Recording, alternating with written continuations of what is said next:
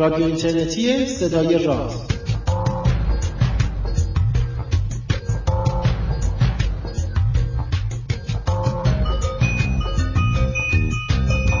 سلام روز و روزگارتون خوب و خوش و فرخنده. توی این اردیبهشت دوست داشتنی من پژمان نوروزی و پوریا نازمی از دو سوی اقیانوس از تهران و مونترال سی و دومین برنامه از مجموعه برنامه های رادیو راز رو براتون مهیا کردیم. این برنامه با حمایت خبرگزاری علم و فرهنگ سیناپرس بازنشر میشه.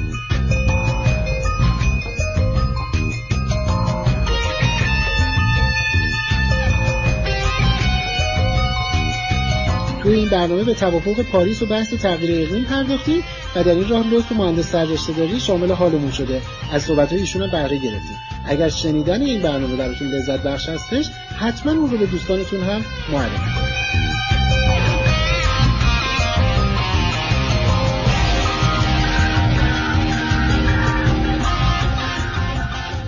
سلام پوریا شب بخیر. سلام شبتون بخیر باشه. قربان. تو تو الان که شب نیستی نه اصلا شب داری. نه چهار و نیم بعد از ظهر خیلی هم خوبه. بسیار عالی. ببینم بهار بالاخره به شما ها رسیده یا نه؟ پشیمون شد. اومد هوا؟ برگشت. به خاطر اینکه یه دو سه روز هوا خوب شد بعد یه دفعه دوباره افتاد. دما پایین و زیر صفر و این حرفا. ان میاد دیگه. تا زیر صفر؟ آره. تا اواسط تابستون کم کم بهار میشه اینجا. این این عادیه یا اینی که مثلا این سالها داره اینجوری میشه؟ نه امسال تازه سال خوبمون بوده. یعنی امسال گفته میشه که جزو گرمترین سالهایی بوده که تجربه کردیم. زمستون گرمی داشتیم. ولی خب مدتش طولانیه. واسه همین تازه این وضع گرممونه. اوه پس اینطور من فکر کردم که مثلا اینی که اینجوری شده یه جوری تغییر اقلیم دارید شما هم. داریم یعنی بخوا... هم به خاطر تغییر اقلیم ممکنه باشه هم به خاطر این پدیده النینویی که به وجود اومد این روند تغییرات خیلی منظم نبود دیگه. بالا پایین می‌رفت هم تو زمستون گرمتر بود هم مدتش روزا متفاوت بود هم افت بعدی رو داشت. ولی به هر حال می‌دونی که دیگه تغییرات اقلیمی رو خیلی سخته که به یه پدیده خاص نسبت دادن دیگه. ممکنه باشه ممکنه که نباشه. مثلا همین این یکی از بهانه های. اصلی اون کساییه که گیر میدن به این که اصلا تغییرات اقلیم شوخیه. میگن قبلا هم زمین چون آره حرفا. آره. آره خیلی جالبه که مثلا تو طول تاریخ یه, یه حجم زیادی هم حالا زیاد که نه ولی به حال دانشمندانی هم هستن که واقعا دانشمندن اقلیم شناسن و معتقدن که تغییر اقلیم یه مثلا بازی سیاسیه یا نمی‌دونم حالا خطای برآوردیه یا هر چیز دیگه از این دست. ولی خب به نظرم چیز دیگه. تعدادشون می‌دونید داره به طور جدی داره کم میشه. کسایی که منکر تغییرات اقلیمی هستن دارن کم میشن تعدادشون. من یه آماری رو نگاه می‌کردم و اصلا میگفتش که یه مثلا تفاوت بزرگی که بین این کنفرانس کوپنهاگ با پاریس بود اینه که یه مقداری مخ... صدای مخالفا کمتر شده. می‌دونی؟ برای همین مثلا می‌دونی که چند دسته وجود. دارن. اینا که مخالفن چند دسته مختلف دارن. بین دانشمنده ها بین اقلیم شناسا با چیزای دیگه کار ندارن. اه، یه سریشون در واقع کسایی هستن که نظریه آلترناتیو رو قبول دارن. نظریه آلترناتیو چی میگه؟ مثلا فرض کن میگه که این جزء روند طبیعی بوده داره اتفاق میفته. یا اینکه گرمایش داره اتفاق میفته. گازهای دی اکسید کربن و نمی‌دونم گازهای گلخانه‌ای دارن زیاد میشن. اما این یه فاز طبیعی طبیعته که داره تغییر می‌کنه. این ربطی به ما نداره. انسان بله، توش بله. نداره. یه دسته دیگه هستن که در واقع مثلا چه ایده های خیلی آلترناتیو یا فرینجتر حاشیه‌ای تر رو میارن. یه دیدگاهی که یه باری مطرح شد هنوزم چند نفری فکر کنم سه چهار نفری هنوز بهش اعتقاد دارن. اینه که نه یه جریان تاریخی یه خط همدمایی وجود داره که یه چه می‌دونم جبر تاریخی این هی میاد بالا تمدن رو با خودش میاره بالا و تغییر می‌کنه.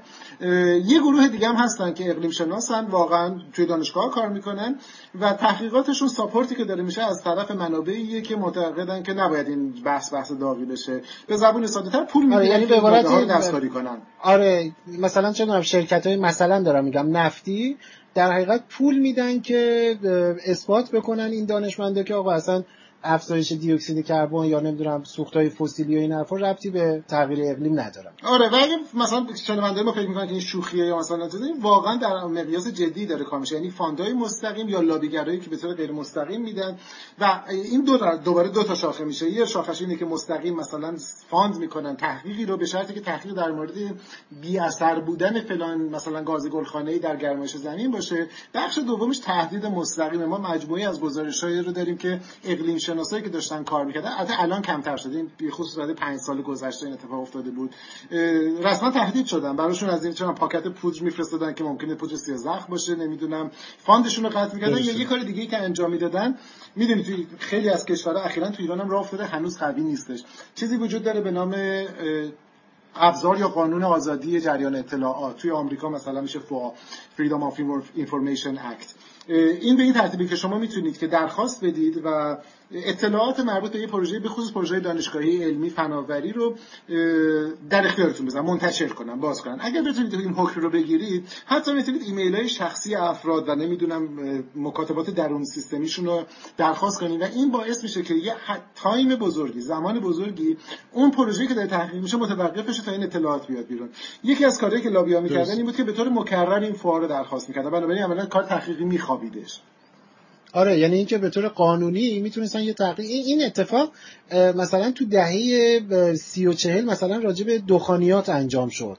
یعنی راجب دخانیات هم همین اتفاق خیلی سلامت آره آره یعنی همونطوری شرکت ها فاندای جدی رو می‌دادن همینجوری با این شیوه ها و این تریکا سعی می‌کردن پژوهش های پزشکی و سلامت رو بخوابونن. یعنی واقعا الگوشون رو من یه وقتی داشتم نگاه می‌کردم و حالا یه خود دقیق نگاه می‌کردم اینم عین همدیگه است. یعنی به همون میزان. هر جفتش هم چیز دیگه با هم سلامت رو داره تهدید می‌کنه همینی که سودهای کلانی توش هست.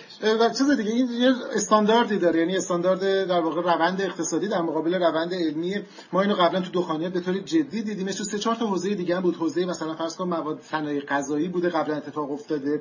الان بله. تغییرات اقلیم جدیه یکی از حوزه‌ای که الان شروع شده خیلی وقت شروع شده و به زودی بیشتر هم میشه بحث غذاهای تراریخته یا دستکاری ژنتیک شده بحث بله بله. که یه آره. بخش عمده از مخالفتایی که داره میشه حالا این یه زمانی دیگه باید صحبت کنیم راجعش ولی بخش عمده بیشتر بخشای بازاریابیه یعنی بخشای اقتصادیه که داره وارد میشه به نوعی شانتاژ می‌کنه بحث رو دیتا رو قطعی می‌کنن و این روند تکرار ولی خب کماکان جواب میده یعنی کماکان شما وقتی که سعی می‌کنن اعتبار افراد چیزا به خصوص تو اقلیم نکته جالبش اینه دیگه پدیده های مشخص. یعنی ما هیچ وقت تقریبا نمی‌تونیم بگیم فلان سیل یا فلان دمای سال یا فلان مثلا دقیقا. هاریکن دقیقا به خاطر گرمایش بوده. ما روند رو آره، ببینیم آره. واسه همین خب مردم میگن خب ما وقتی دانشمنده میگه من نمی‌دونم این هست یا نه پس نیست. نه روند داره میره بالا. ولی خب حالا بله. این یکی رو من نمی‌دونم. این چقدرش از اینه چقدرش از اینه. درسته. این اینی که داریم راجع به روند میگیم اصلا تو تعریف خود اقلیم این نهفته هستش یعنی وقتی که ما راجع به اقلیم صحبت می‌کنیم راجع به مثلا چه می‌دونم دمای فلان روز حرف نمی‌زنیم. وقتی راجع به اقلیم صحبت می‌کنیم راجع به مقدار بارندگی در فلان روز یا حتی مثلا در فصل تابستان یا زمستان مثلا سال 1394 نیست. اقلیم خیلی به میانگین این شناسه هایی که آب و هوا رو تغییر میدن وابسته است. یعنی شامل اولا به میانگین بودنش خیلی تاکید میشه وقتی راجع به اقلیم صحبت می‌کنیم. مثلا میانگین بارش میانگین نمی‌دونم دما میانگین ابری بودن و و و هر کدوم از این شناسه های آب و هوایی که راجبش صحبت کنیم یا موثر در آب و هوا بنابراین اقلیم واقعا راجب یک میانگین راجب یک دوره زمانی بلندم داره حساب میشه.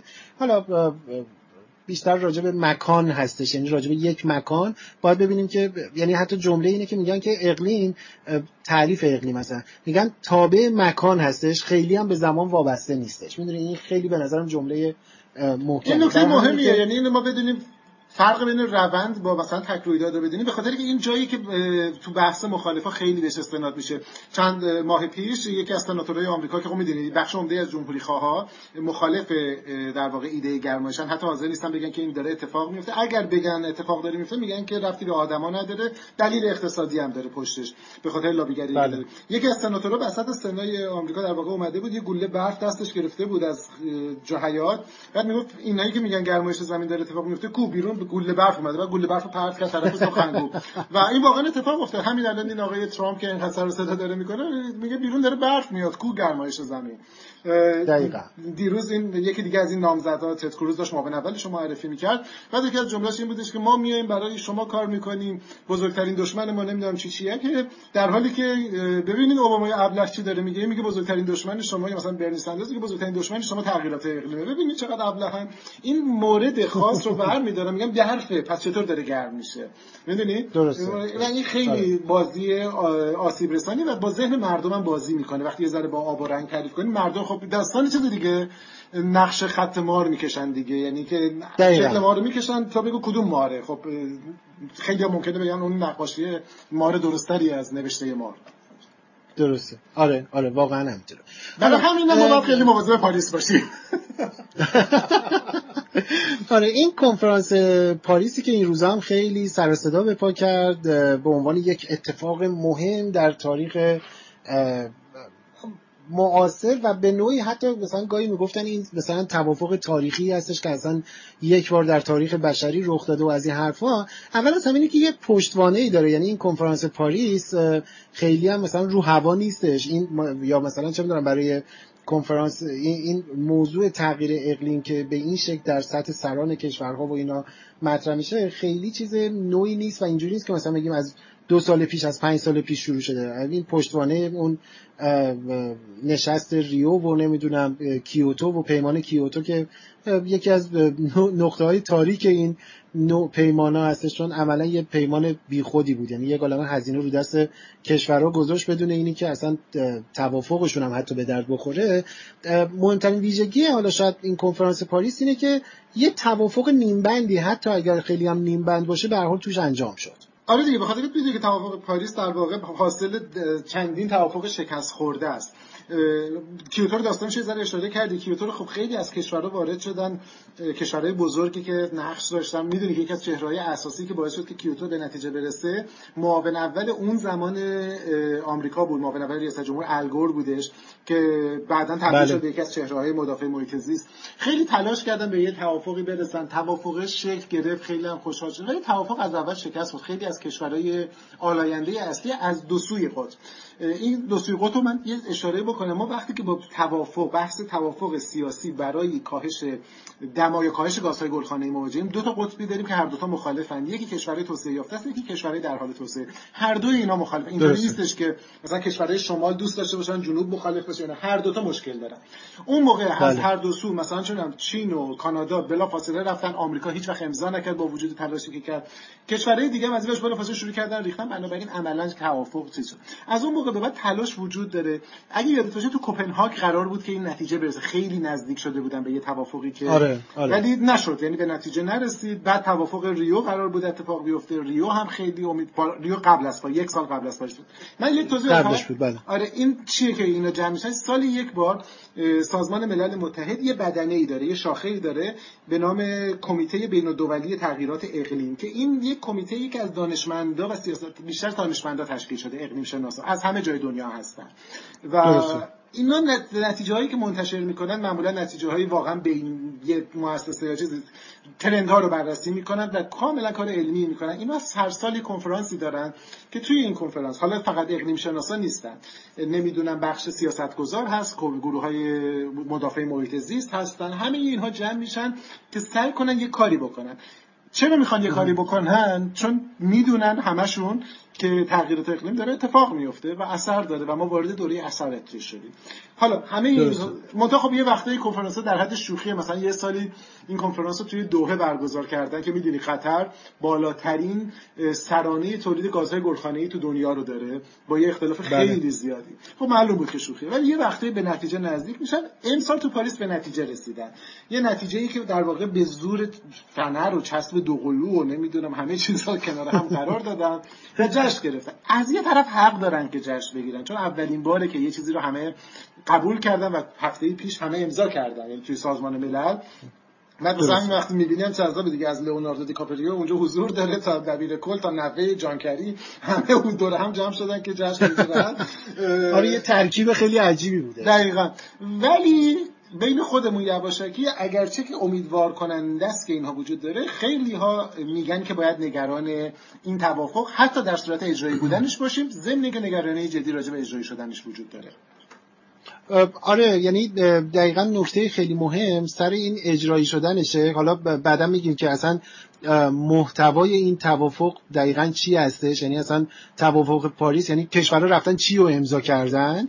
حالا بعدا راجع به این یه خورده بیشتر صحبت می‌کنیم. ولی به هر حال یکی از بخشهای مهمی که کلا این نوع توافقها رو تو طول تاریخ به چالش کشیده یکیش این هستش که خب به حال هزینه بالایی برای کشورها داره. چه برای کشورهایی که تولید کننده اصلی گازهای گلخانه ای هستن. حالا بعدا یه خورده پوری راجع به این گاز گلخانه ای هم بله، بله. صحبت کنیم چون متهم اصلی این گازهای گلخانه ای همیشه ما دیوکسید کربن رو می‌دونیم در حالی که خب شاید حالا دیوکسید کربن پیشانی این گازهای گلخانه ای ولی تنها گاز گلخانه ای نیستش. آره شاید برای شنونده هامون جذاب باشه که مثلا چه می‌دونم یه چیزی مثل بخار آب هم خودش جزء گازهای گلخانه ای حساب میشه. حالا حالا اینو بعدا بذار یه خورده بیشتر صحبت حالا ارزم بزرگتون که اینو داشتم می‌گفتم که یه بخشی از اینی که این توافق ها اجراشون خیلی تضمینی درش وجود نداره بخش هزینه های کلانیه که برای کشورها ایجاد می‌کنه. چه هزینه ای که باید بدن تا تولید مثلا گاز گلخانه ای رو کم بکنن. یا اینی که وقتی گاز گلخانه رو می‌خوان کم کنن شاید خودش هزینه ای نداشته باشه. یا حالا که داره. هزینه گزافترش این هستش که جایگزین باید براش پیدا بشه. می‌دونید مثلا دارم میگم اگر ما میگیم که خودروهامون رو باید مثلا ایمنتر کنیم و پاکتر بکنیم خب جایگزین کردن اینها خیلی خیلی خیلی اتفاق مهمه یکی از چیزایی هم که حالا یه مقداری باعث میشه این توافقات خیلی جذاب از نظر اجرایی به نظر نرسه. اینه که به نظر میاد ما یه مقداری کلا جامعه بشری یه مقداری نسبت به انرژی های نو و تکنولوژی های نو خوشبینانه داشتن نگاه می‌کردن. می‌دونی یعنی تصور اینی که خب اوکی ما خیلی سریع می‌تونیم مثلا در طی ده سال آینده مثلا چه می‌دونم خودروهای هایبریدیمون یا خودروهای برقی تمام دنیا رو پر کنند و اینا و داریم می‌بینیم که واقعا این تقریبا نشد. یعنی اصلا اجرا نشده یا خیلی باقی مونده تا به این تکنولوژی به نظر برسیم. همه اینا دست به دست دادن که یه مقداری این توافق هایی که انجام میشه حتی توافق پاریسی که همه امضاش کردن نگران اجرایی بودنش باشیم. آره ما اول راجع به چیز بگیم یه اشاره کوچیک بکنیم که این گاز گلخانه‌ای که داریم میگیم چیه. بعد برگردیم سر آره. توافق پاریس. خب اکثر شنونده های ما می‌دونن. اول وقتی میگیم گاز گلخانه‌ای الزاما راجع به سم صحبت نمی‌کنیم. یعنی اتفاقا اگر آره. گازهای گلخانه‌ای و پدیده گلخانه‌ای نبود ما نمی‌تونستیم روی زمین زندگی کنیم. ما زنده ایم اصلا احتمالاً حیاتی آره اصلا حیاتی رو کره زمین شکل دقیقاً وجود نداشت. به خاطر که مثل مثلا ماه یا عطارد اتفاقی می‌شد که نیمه روز مسیاره به قدری گرم می‌شد که قابل زیستن نبود شب یخ می‌زدیم. واسه همین گاز گلخانه‌ای باعث میشه که دما به دام بیفته در اتمسفر یک سیاره. و واقعا اگر می‌خواید تصوری داشته باشید یه زمانی هنوز هم هستش. گلخانه هایی که مثلا دم اسفند می‌خوایم بریم گل بخریم برای خونه یا نهال بخریم یه تعداد گلخانه پلاستیکی یا شیشه ای وجود داره.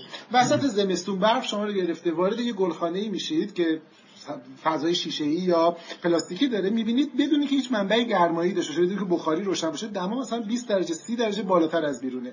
چرا این اتفاق میفته دلیل این هستش که نور خورشید میاد عبور می‌کنه نور مرئی نور قابل رویت خورشید عبور می‌کنه از مثلا شیشه یا پلاستیک به زمین برخورد می‌کنه. بخشی از این جذب میشه بخشی باستا پیدا می‌کنه. در این باستا پیدا کردن بخشی از بخشی از این نور باستابی انرژیشو از دست میده. مثل سنگی که یا گلوله یا توپی که شما به زمین می‌زنید یه توپ بسکتبال در نظر بگیرید.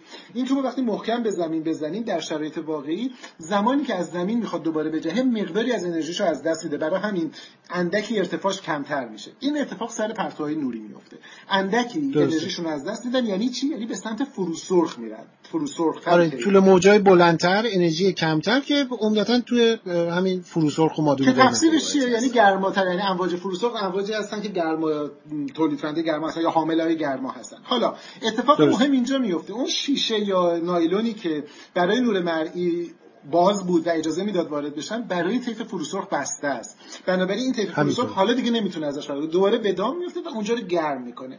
جو زمین هم آره یعنی اون اون اون نور مادون قرمز در حقیقت اون بخشی از اون نور خورشید که از شیشه به راحتی گذر می‌کرد شفاف بود براش که نور مرئی و اینا بود. حالا دیگه کدر حساب میشه برای این مادون قرمز. این اونجا دام به دام میفته تمام گرمای خورشید اون وسط حالا اون بخشش که به زمین رسیده اون توی اون گلخونه گیر می‌کنه. اون فضا رو گرم می‌کنه. همین اتفاق برای جو زمین میفته عمده گاز مثل مثل دی اکسید کربن مثل متان مثل ترکیبات گوگردی که از آتش فشان ها خارج میشن بخار آب همه اینها باعث میشن در جو زمین. این اتفاق اگه نبود ما نمی‌تونستیم زندگی کنیم. همین اثری که باعث میشه که یک تعادل گرمایی وجود داشته باشه و دمای میانگین زمین رو شک بده. حالا نکته اینه که گفته میشه و داده ها نشون میده. از ابتدای در واقع انقلاب صنعتی ما شروع کردیم به سوزاندن بیش از حد سوخت های فسیلی. یعنی چی؟ زغال سنگ نفت گاز بنزین هر چیزی که در نظر بگیرید سوزوندن اینها اینها سوختهای خیلی خوبی نیستن. هر بار که میسوزن به همراه خودشون انبوهی ترکیبات کربنی از جمله خصوص دی اکسید کربن و سایر ترکیبات آزاد می‌کنن. یعنی به طور مصنوعی ما داریم گازهایی رو که پدیده گلخانه ایجاد می‌کنن پمپاژ می‌کنیم به درون جو نتیجه چی میشه؟ اون مقداری افزایش اینها باعث میشه مقدار بیشتری پرتوهای گرمایی به دام بیفتن. نتیجه چیه؟ به مرور زمان دمای میانگین میره بالا. چرا این موضوع حالا اصلا اهمیت داره؟ به خاطر اینکه اکوسیستم ما در حالت کلی اقلیم ما به طور کلی به شدت نسبت به دما حساسه. اندکی تغییر در این دمای میانگین به معنی به هم خوردن چرخ زمین از بین نمیره. منفجر نمیشه نمی‌دونم حیات به طور کامل منقرض نمیشه. اما اون شکلی که ما می‌شناسیم وابسته بینه. مثلا چه اتفاقی میفته یه نمونه کوچیک بگیم بریم سراغ پاریس. فرض کنید که میزان آب شدن یخهای قطبی افزایش پیدا کنه. خب این به چه معناست؟ به این معناست که سطح آبها میاد بالا. یک نتیجه اخلاقی سریعش اینه که نزدیک 40 50 درصد بیش از 5 بیش از 50 درصد مردم دنیا دارن در نوارهای ساحلی زندگی می‌کنن. اینا مجبور به مهاجرت میشن. ممکنه بگید خب مهاجرت چه اشکالی داره؟ نگاه بکنید الان به خاطر یه اتفاقی که در مثلا جای مثل سوریه افتاده یک موج مینیمم مهاجر در مقایسه با اون اتفاق چه بلایی سر اروپا و بقیه دنیا داره میاره. اینو ضرب در مثلا در 100 هزار برابر بکنید اسکیلش رو اون فاجعه میشه. این ممکنه آره و بسیاری از جاهای دنیا کاملا میره زیر آب. اگر خاطرت باشه یه بار یه روایتی برای اینکه فقط آره توی کشور مالدیو اصلا جلسه هیئت دولت رو زیر آب تشکیل دادن برای اینکه حالا بخوان این قصه رو خیلی چیز کنن خیلی نمایشش رو دقیق تر بکنن. یعنی کل کشور میره زیر آب. یعنی اینجوری نیستش که مثلا بگیم حالا 100 هزار تا مهاجر داریم 200 هزار تا نه یه میلیون تا مهاجر. واقعیت اینه که جابجایی بشریت رخ باید بده. دقیقاً. و نکته جالب اینه که این فقط یکی از اثراته.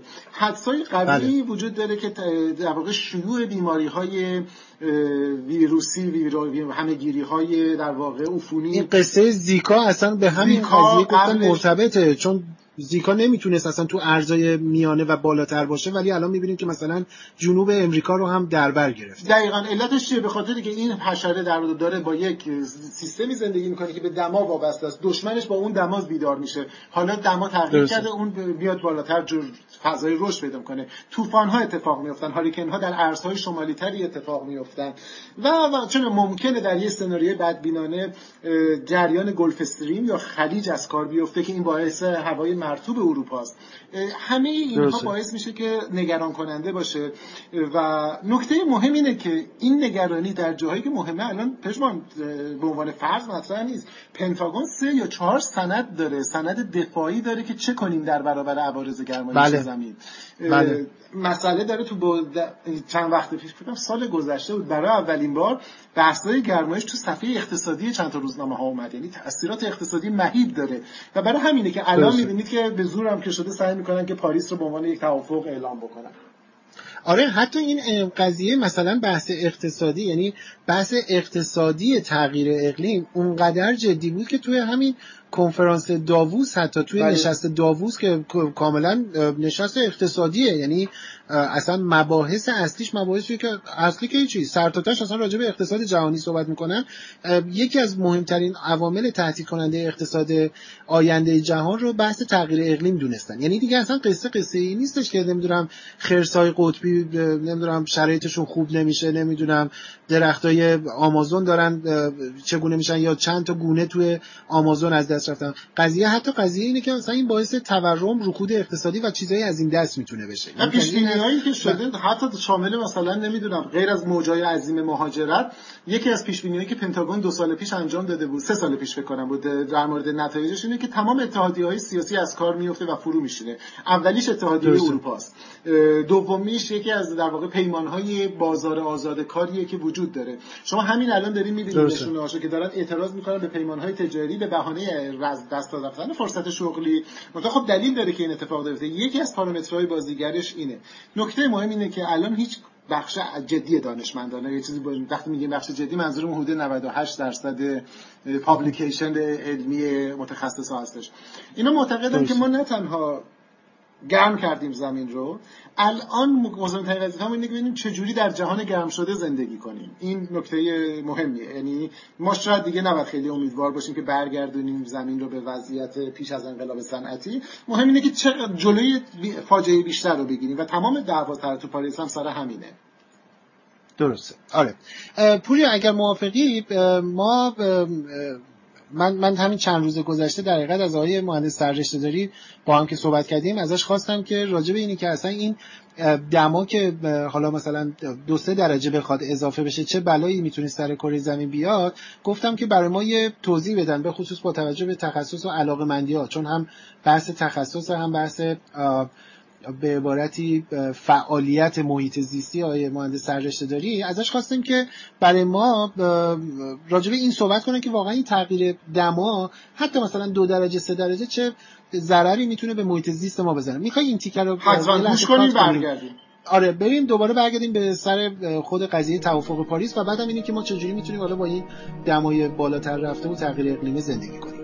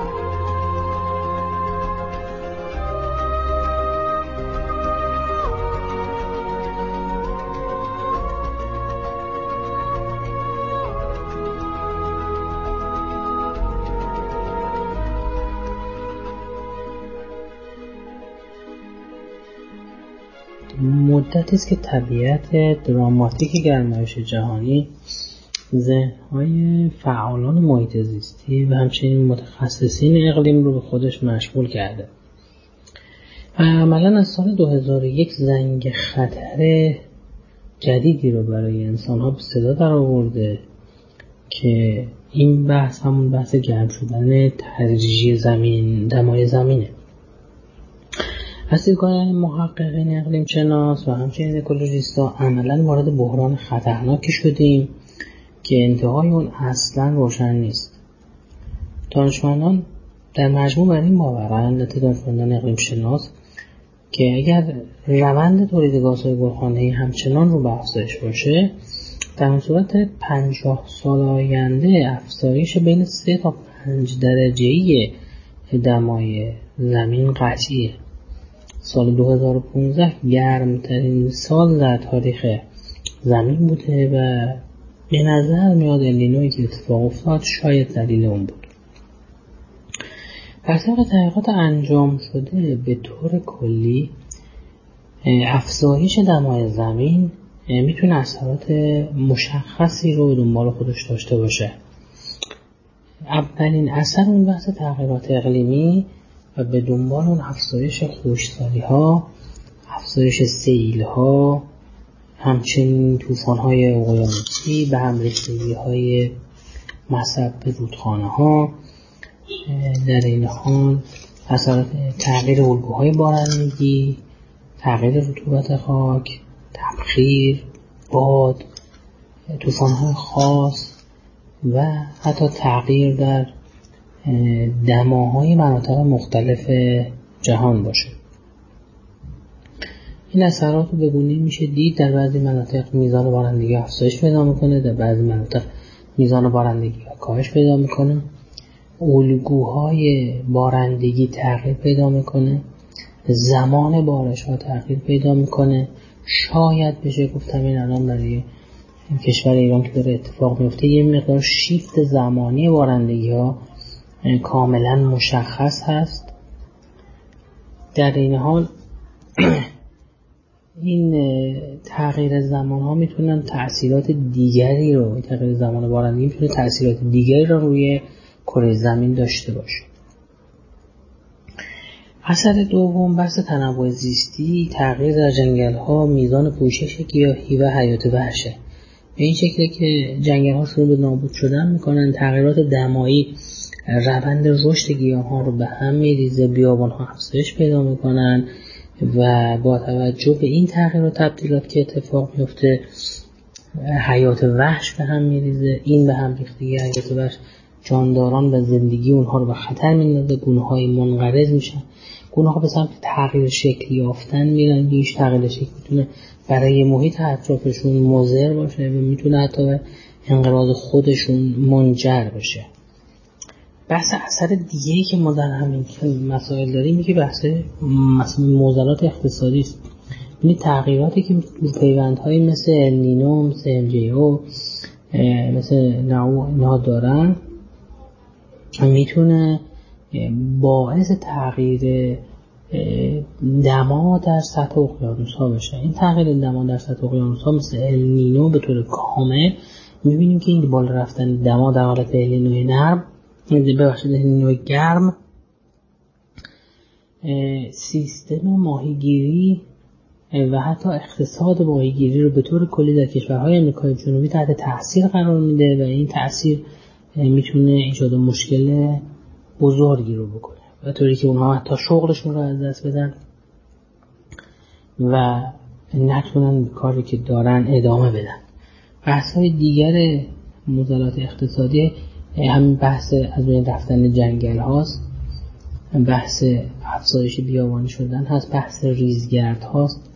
بحث به اصطلاح افزایش سیل یا حتی طوفان های مخرب می‌تونه لحاظ اقتصادی شهرها رو به هم بریزه روستاها مزارع رو از بین ببره و با توجه به بحث خوشداری حتی در کشور خودمون به گونه ای می‌بینیم این افزایش دما باعث مصرف بیش آب شد و تونست که حتی الان ما رو با بحران آب بیشتر از اون چیزی که باش مواجه بودیم در کنار بحث مصرف آبهای زیرزمینی مواجه بکنه البته باید تمام این دلایل بررسی بشه و ببینیم کجاها به اصطلاح عینا دلایل چه هست و چگونه میشه اونها رو بررسی کرد. و اثر بعدی بگونه تجمیع تمام این اثرات هست که بر روی انسانه. یکی از مستقیم تریناش افزایش بیماری هاست. تغییر شکل بیماری هایی که در دماهای بالاتر به اصطلاح کل زمین اتفاق میفته بیماری های مثل مالاریا که گرما به اصطلاح با گرما سمپات هستن و گرما و مردابی شدن ماندابی شدن آبها باعث ایجاد تکثیر پشه ها میشه و بیماری های مثل مالاریا رو افزایش میده. تغییرش بحث بیشتر شدن گرمازدگی یا بیماری های خاصی که با گرما در ارتباط هستن. انسان رو مستقیما مورد حمله قرار میده. از طرف دیگه می‌تونیم اینجوری در نظر بگیریم که مسائل اقتصادی که به وجود اومده انسان رو به سمت مسائلی از قبیل نیازابی بالاتر مشکلات دسترسی به آب سالم مشکلات دسترسی به غذای سالم کاهش مواد غذایی از و همچنین سختتر شدن زندگی و با خطرات بزرگی مثل سیل و طوفان مواجه روبرو می‌کنه و اینها باعث میشه که انسان روز به روز خودش رو در تنگنای بیشتری در تقابل با محیط خودش ببینه. بحث های زیادی در اینجا مطرح میشه و قطعا هر کدوم از اینها می‌تونن به دیسیپلین این اثرات می‌تونن به دیسیپلین های متفاوت دیگری تقسیم بندی بشن که هر کدوم اونها خودشون مبحثی برای تحقیق هستند و میشه روی اونها کار کرد و در نهایت به راههایی رسید که همونطوری در کنفرانس پاریس دیدیم به نوعی بریم به سمتی که سعی کنیم دما در طی 50 سال آینده بیش از یک تا یک درجه یا حتی دو درجه افزایش پیدا نکنه. در این حال می‌دونیم این رو که حتی اگر همین الان تمام کشورها به این سمت حرکت بکنند و بخوام جلوگیری کنند از گرم شدن زمین باز ما چیزی هلوهوش تا دو تا سه درجه افزایش رو به طور قطع در 50 سال آینده خواهیم داشت. متشکرم.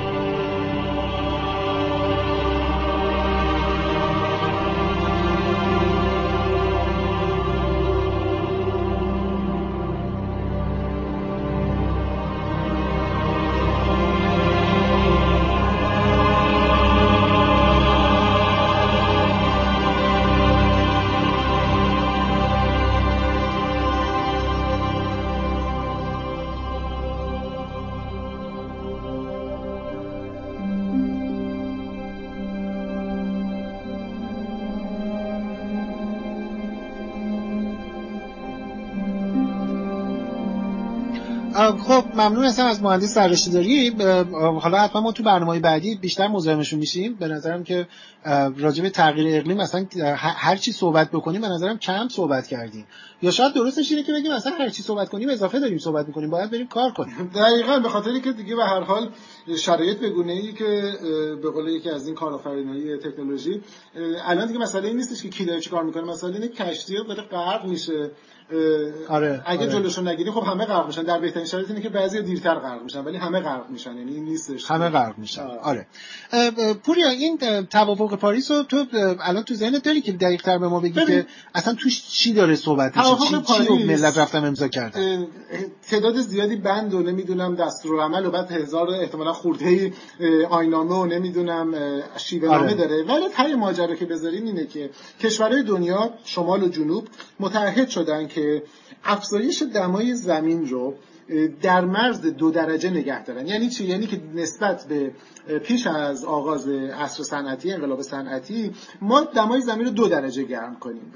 در مرز اشاره شده و تلاشا بر این سمت خواهد بود که به جای دو درجه یک و نیم درجه باشد. ولی آره یعنی در صورت امکان یک و نیم درجه بیشتر نشه. نشه ولی دو درجه حد نهایی. خب سوال اینه که الان کجاییم؟ الان ما حدود یه درجه گرم کردیم زمین و نکته اینه که این دو درجه ای که گفته میشه با فرض اینکه اتفاق بیفته. روندها و دستورالعمل‌های یه بررسی انجام شده بود دو تا نهاد مختلف بررسی کرده بودن توصیه هایی که توافق پاریس می‌کنه منجر به افزایش 3.5 درجه ای خواهد شد. یعنی اگر همه اجراش کنن. درست. یعنی با فرض اینکه آره یعنی تمام تمام اتفاق انجام بشه باز ما یک درجه بیشتر از این سقف توافق هست به عبارت دیگه عملی که برای اجرا داده شده با هدفی که در توافق گذاشته شده سازگار نیست. این اولین نگرانیه. و نکته دوم اینه که حالا خیلی اجرا ممکنه نکنن.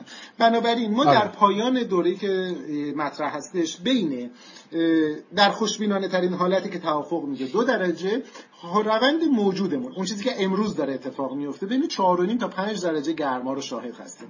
نکته مهم اینه که اقلیم شناسا خیلی هاشون توافق دارن برای اینکه ما تا 1.5 درجه می‌تونیم حد بزنیم چه اتفاقایی میفته از 1.5 درجه به بعد بازه خطامون خیلی زیاده. یعنی ممکنه که اتفاقات به قدری سرعت بگیره که ما هیچ ایده از تاثیراتش نداشته باشیم. بنابراین واقعا اونها حتی نسبت به دو درجه نگرانن. ولی الان اگه پاریس اجرا بشه به 3 درجه خواهد رسید. اگه نشه به 4.5 5 درجه رسید. اینم این توضیح بدیم که چرا ممکنه که یه دفعه تصاعدی بره بالا. ما یه مجموعه ای داریم مثلا فرض کنید در این احتمال وجود داره در جای زیر یخهای قطب شمال ما بسته ها یا پاکت های مثلا دی اکسید کربن یا گازهای گلخانه ای رو داشته باشیم که به دام افتادن زیر یخها. مثلا یه نگرانی آره اینا برای پژوهشگرا خیلی جذابه به خاطر اینی که می‌تونن راجع به اقلیم مثلا چند ده هزار سال پیش از اینها نمونه های میکروسکوپی حتی اگر بگیرن براشون جذابیت داره. ولی اگه چاه بزنی این بخواد آزاد بشه مثل که یه دفعه یه بمبی رو وارد جو کردین یه دفعه افزایش اتفاق میفته یعنی اگه تا الان ملایمه اون یه دفعه جهش اتفاق میفته ما نمی‌خوایم به اونجا برسیم. اصلا باید آماده بشیم برای این داستان. برای همین یعنی این توصیه های توافق پاریس هدفی که مشخص کرده با هم سازگاری نداره دو روند موجود نشون میده که بعیده که همه کشورها رعایت بکنن که به همون سه درجه برسه. بنابراین این عدد خیلی نگران کننده است که مثلا ما می‌خوایم 4 درجه دما رو زیاد بکنیم و واقعا نمی‌دونیم با چه دنیایی مواجه میشیم. دنیای ما الان تمام آنچه که الان گفته میشه یه چیزی حدود یک یک خورده درجه سانتیگراد افزایش دمای میانگین سیاره زمین هستش. درسته. آره یعنی اینکه به حال این توافق پاریس با همه امیدواری هایی که برای ما درست کرده. مثلا اینی که می‌بینیم که وزیر امور خارجه امریکا با نوش میاد این بالا یه قصه سمبولیک بسیار بله. مهمی هم هستش که واقعا این توافق توافقیه که آینده اون بچه که آینده تمام بچه های کره زمین هستن یعنی به عنوان یه نماد این رفتار انجام شده واقعا به این قضیه بنده حتی اگر که محقق بشه هم خطرناکه. وای به حال اینی که نشه که واقعا به نظر میاد که به این راحتی هم نمیشه. من داشتم نگاه می‌کردم دیدم که مثلا واقعا برای همین قصه همین همین قصه ای که الان داریم برای توافق پاریس تا سال 2020 یه رقمی نزدیک 100 میلیارد دلار باید هزینه بشه. یعنی کشورهای ثروتمند گفتن که ما تا حدود 100 میلیارد دلار می‌خوایم هزینه بکنیم. کما اینه که کشورهای فقیرتر کشورهای محور جنوب هم اونها هم باید هزینه کنن که حالا قرار شده که کشورهای ثروتمند بهشون کمک بکنن که بتونن جلوی این رشد تولید دیوکسید کربن به خصوص رو بخوان بگیرن. اینی هم که هی داریم میگیم که دیوکسید کربن واقعیت این هستش که بیشترین مقدار گازهای گلخانه‌ای هم از منظر تولید هم از منظر تاثیر دیوکسید کربن هستش. من داشتم نگاه می‌کردم یه نموداری الان جلوی من هست حالا این نمودار رو بعدا توی سایت می‌گذاریم یعنی به عنوان فایل پیوست این فایل صوتیمون حتما میگذاریمش. داشتم نگاه می‌کردم مثلا دیدم که زده 21 و تقریبا 3 دهم 21 و 3 دهم درصد این گازهای گلخانه‌ای که دارن تولید میشن از ارزم به حضورتون که از چیز هستن از در این مجموعه های تولید برق و انرژی و اینا هستن. یعنی اینکه نکنید می‌خوام بگم که حتی اگر ما چراغامون هم درست مصرف کنیم اون شعار معروف لامپ اضافه خاموش رو هم اگر بخوایم انجام بدیم توی کم شدن گاز گلخانه‌ای موثره. این تا این حد ما می‌تونیم نقش داشته باشیم. به عنوان یک شهروند 100 درصد. فقط میگم این نکته که گفتی باید از هر راه ممکنی استفاده کرد. فقط گاهگداری این چند پرانتز گفته بشه یه دلیلی که مردم شاید واکنششون یا جدی نمی‌گیرن اینه که بعضی از افراد واکنش های رادیکال توصیه می‌کنن.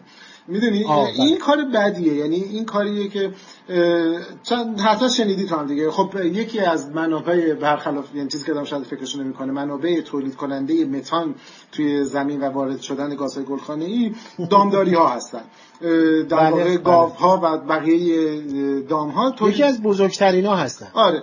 بعد این نتیجه چی میشه که مثلا توصیه این که هیچ کس گوشت نخوره. که ما دامداری ها رو ببندیم که چیز بشه. این توصیه که اتفاق نمیفته. هممون هم می‌دونیم اتفاق نمیفته. و منحرف کردن انرژی از جایی که می‌تونه اتفاق بیفته. به جایی که قطعا می‌دونیم اتفاق نمیفته. بله ما می‌تونیم روش هایی رو و بعد جالبه اکثر این افراد دوباره همون افرادی هستن که وقتی میگیم که بیایم روش های ژنتیکی رو استفاده بکنیم که مثلا چون دام های خوراکی گاز متان کمتری تولید کنن دوباره بحث غذای ارگانیک رو مطرح می‌کنن و ما نباید بله. مردم رو در یه شرایط غیر ممکن قرار بدیم. و جایی وجود داره روش وجود داره که میشه کم کرد. از خاموش کردن چراغ که تو میگی از نمی‌دونم استفاده از وسایل شخصی. تعداد زیادی سایت وجود داره که شما می‌تونید برین اثر انگشتتون و میزان در واقع گازهای گلخانه‌ای که در طول سال خود شما تولید می‌کنین رو محاسبه کنید خواهید دید که به راحتی می‌تونید چیزه فایده ای داره. شاید نه اینکه سیاره رو نجات بده ولی اگر همه شروع کنن اندکی اصلاح کردن قطعا موثر هستش. در مقیاس بزرگتر ما باید بریم سراغ دولت ها فشار بیاریم و که سیستم عوض بشه. یه نکته رو تو گفتی پژمان سر اینکه گاز چیز انرژی منابع انرژی جایگزین خیلی به نتیجه نرسید یه دلیلش این بود بله بله. زود معرفی شد. یه دلیلش که واقعا کسی دنبالش نرفت. خب نفت بود داشته میسوزوندین دیگه. شما ببینید در طی 5 سال گذشته 10 سال تا 5 سال گذشته یه شرکت فقط سعی کرد که خودروی الکتریکی رو تبدیل کنه به خودروی الکتریکی کارآمد و سودآور. موفق شده. الان به زودی قراره که نسل خودروهای اقتصادی تسلا به بازار بیادش. بله. در همکاری با دو تا شرکت اخباری خودش سام سیتی داره صفحات خورشیدی رو می‌سازه که در کنار باتری های ذخیره انرژی می‌تونه خونه ها رو از شبکه برق جدا بکنه. این یه گامه. درسته. و حالا نکات بعدش رو گفتیم. برای ما حتی ممکنه که فرصت اقتصادی داشته باشید. برای ایرانی که الان توش هستیم. شما در نظر بگید به خاطر شرایط اقلیمی که ما داریم ما امکان استفاده از انرژی خورشیدی رو به طور خاص داریم. منتها به خصوص الان با شرایط بعد از تحریم که امکان همکاری های بین المللی فراهم شده منتها اگر بیایم به جای که بریم یه نیروگاه بخریم یا یه سری صفحه خورشیدی بخریم ما یه کارگروهی رو تأسیس بکنیم که مثلا فرض همکاری مشترک علمی بین دانشگاه های ایران و چند تا دانشگاه پیشرو تو این زمینه که صفحات خورشیدی یا نیروگاه های خورشیدی مختص و بهینه برای فضای ایران رو طراحی بکنن؟ ایران طراحی بشه. و بعد بله. خب با همکاری اونها کارخونه های ساخته بشه. این هم شغل ایجاد می‌کنه هم درآمدزایی موقت داره و هم وقتی که برقرار بشه من چند روز پیش داشتم آمارا رو نگاه می‌کردم واسه با شما 10 تا 15 تا از این ابر نیروگاه های خورشیدی بهینه اگر داشته باشید می‌تونید چیز نزدیک 80 تا 90 درصد توز مصرف سالانه برق ایران رو تامین بکنه. این خیلی عدد مهمیه. یعنی یک دفعه ما می‌تونیم برای خودمون حداقل همون چیزی که سالهاست میگیم که از نفت بدونه. حداقل از دید اقتصادی از نفت مستقل بشیم تا حدی. و بعد شروع کنیم به کار کردن. بنابراین فرصت هایی رو هم به وجود میاره. انتقال مصرف سوخت یا منبع سوخت. ما بعد ازش به عنوان فرصت استفاده بکنیم. وگرنه خب همش میونه به توصیه های اخلاقی دیگه. نمی‌دونم آره کلوخ آره. بزنیم آره. تو سرمون آره این همون کاریه که این کلوخ بزنیم تو سرمون خوب اومدی پوریا این وسط ارزم به حضورتون که این همون اتفاقی هستش که مثلا توی اروپا اتحادیه اروپا چند سال پیش خیلی هم سر صدا کرد که بیاد مزرعه های خورشیدی بزرگش رو توی شمال افریقا بخواد نصب بکنه. بله. و بعد جمله این بودش که آقا بیایم مثلا صحرای افریقا رو اجاره بکنیم. یعنی یه پول بله. گذافی رو به کشورهای اتحادیه افریقا بدن که بتونن بیان پایلوت کنن اونجا و فضای انرژی خورشیدی به خاطر تابش فراوان خورشیدی. و خب ما این نعمت رو داریم. این این نعمت دم دستمون هستش. مثلا مثلا دیگه. دقیقا حالا این دم دستمونه و فرصت فناوری اقتصادی هم داره. یعنی که نه تنها دم دستمونه بله. ما می‌تونیم فرصت از تبدیلش کنیم به این فرصت بی‌نظیر اقتصادی. در نهایت هم به نظر میسه در بخش انرژی حداقل ما چاره ای نداریم بریم سراغ یه منبع قابل اعتمادتر و دائمتر. واسه همینه که ایده هایی مثل ایده راکتورهای همجوشی که هنوز تو فاز آزمایشی و تجربیه ایده های شاید آینده نگرانه تری باشه تو مقیاس بزرگ درسته. درسته. به نظرم این قضیه راکتورهای همجوشی از اون نکته که خوبه که حالا حداقل ما تو پروژه رازم یه بار بهش بپردازیم چون به حال این سرقه علاقه ما به نجوم می‌تونه خیلی جذاب باشه. برای کسایی که نمی‌دونن قصهش چیه در حقیقت راکتوری هستش که همون فعل و انفعال هسته ای رو که در دل مثلا ستاره مثل خورشید رخ میده رو بتونیم کنترل شده روی زمین داشته باشیم. ما روی زمین تونستیم تا حالا اجراش بکنیم ولی کنترل نشده. تقریبا بهش میگیم بمب. آره دیگه بمب که خیلی به مناسب نیستش. ولی این نوعی از در واقع انرژی هسته هست که هیچ نوع آلودگی نداره هیچ یکی از بله. نقدایی که معمولا می‌کنن مثلا برای انرژی خورشیدی میگن که انرژی خورشیدی زمانی شروع به تبلیغ شد که هنوز بهینه نشده بود. یا انرژی هسته‌ای شکاف زمانی تبلیغ شد که آلایندگیش رو نمیشناختیم و نمی‌تونستیم مهار کنیم و خطراتش رو نمی‌تونستیم مهار کنیم. ولی این یه گزینه‌ایه که حالا چندین طرح داره روش کار می‌کنه و اینم باید از الان ما به فکرش باشیم. مشارکتمون شروع شده تو یکی از این پروژه ها حالا ادامهش بدیم برای آینده شاید. باید مفصل تر راجع صحبت بکنیم. آره آره آره. بسیار خوب پوریا. من به نظرم میادش که همینجا نگه داریم بحثمون رو. حالا ما یه سری لینک و نوشته و تصویر اینا هم توی پیوسته می‌گذاریم. دوستان ما بیشتر بخونن. شاید حتی واقعا یه زمانی شاید بد نباشه که اینو اصلا به عنوان یک تلنگر به قول تو غیر اخلاقی غیر اخلاقی منظورم نیستش که زشت در نظر منظورم اینه که با شیوه های غیر از توصیه های اخلاقی بهش نگاه بکنیم دقیقاً. یعنی اینی که هی بگیم آقا این خوبه این خوبه این خوبه مهم نیست. مهم اینه که خب آقا این کار الان انجام بدیم. مثلا داشتیم می‌گفتیم که توی کنترل مصرف انرژیمون که حالا در نهایت به تولید و انتشار گازهای آلاینده مثلا گلخانه‌ای می‌پردازه. مثلا اینی که آقا به جای اینی که بیان بگیم آقا دیگه گوش نخوریم که می‌دونیم که این طرح غیر موفق هستش غیر ممکنه که ملت بیان مثلا چند درصد مگه می‌تونن حالا بگیم آقا اوکی گوش نمی‌خورن ولی مثلا یه نکته اینه که آقا بیشتر از تولیدات نزدیک به محل سکونتتون استفاده کنید مهمترین دلیلش اینه که شما وقتی مثلا میگم میرید یه میوه یا یه محصول خوراکی رو که از چند صد یا چندین هزار کیلومتر دورتر از شما داره به کشور شما میاد به منطقه شما میاد. یعنی یه حجم انبوهی گاز دی اکسید کربن و انواع آلاینده های گلخانه دیگه برای فقط حمل و نقل این استفاده که استفاده شده اومده تولید داره میشه. خب حالا اگر شما از نزدیکتر محل خودتون محصولاتتون رو تهیه بکنید و بخورید این, این, این یک توصیه که الزاما اخلاقی نیستش. خیلی هم ساده قابل اجرا هست. و نکته مهمترش اینه که یعنی اینا فقط توصیه های زیست محیطی نیست یعنی شما وقتی که این کارو می‌کنید دوباره همون داستانی که سر انرژی خورشیدی گفتیم دارین به رونق بله. اقتصادی اطراف محل همسایگی خودتون کمک می‌کنید این باعث میشه که سطح رفاه بره بالاتر در نهایت شما رفاه با رفاه بیشتری زندگی می‌کنید زمین رو هم چیز یعنی نجا... مثل همون بحث آلودگی نوری دیگه. الزاما مبارزه با این چیزا لازم نیست دردناک باشه. تصمیم سخت می‌خواد ولی الزاما دردناک نیستش. نیست. همینطور بسیار خوب پوری امیدوار هستم که اگر مثلا 100 سال دیگه برنامه راز رو داشتیم با هم دیگه دنبال می‌کردیم. حالا 100 سال نه بابا تا همین سال 2020 هم داشتیم دنبال می‌کردیم. این دو درجه خیلی ازش عدول نکرده باشیم و فراتر نرفته آره زیادی دیگه بالا نرفته باشه دمامون حال امیدوار نگران دنبال می‌کنیم ببینیم که اصلا خدا توافق پاریس به نتیجه می‌رسه یا اینکه هنوز مثل می‌رسه. همه می‌زنن بیرون. می‌زنن زیره. ولی آخرین نکته فقط به نظرم اون تصویری که تا هم بهش اشاره کردی که جان کری با نوش نشست امضا کرد این تصویر سمبولیکیه که باید تو ذهن باشه. اگر فکر می‌کنید که مثلا چه می‌دونم چیزی مثل مثلا بچه ها رو دوست داریم نسل آینده رو دوست داریم فکر می‌کنید این چیزا مهمه واقعا فکر کردن به مسئله گرمایش مسئله مهمی میشه. به خاطر اینکه گفته میشه و درست هم گفته میشه که ما آخرین نسلی هستیم که شاید بتونیم کاری در رابطه با گرمایش بکنیم و جز اول نسلی هستیم که داریم تاثیراتش رو مستقیم می‌بینیم. اگر فکر می‌کنید اون نسل بعدی مهمه یا براتون همونقدر که ادعا می‌کنیم مهم هستش مهمه که به این موضوع هم فکر بکنیم. آره. اگر دوستانمون فیلم اینترستلار رو ندیدن حتما نگاه کنن ببینن که تغییرات اقلیم می‌تونه چه کارایی بکنه. بسیار علی پوریا مرسی. دست تا برنامه بعدی. فعلا خدا از دو سوی اقیانوس. قربانت خدا,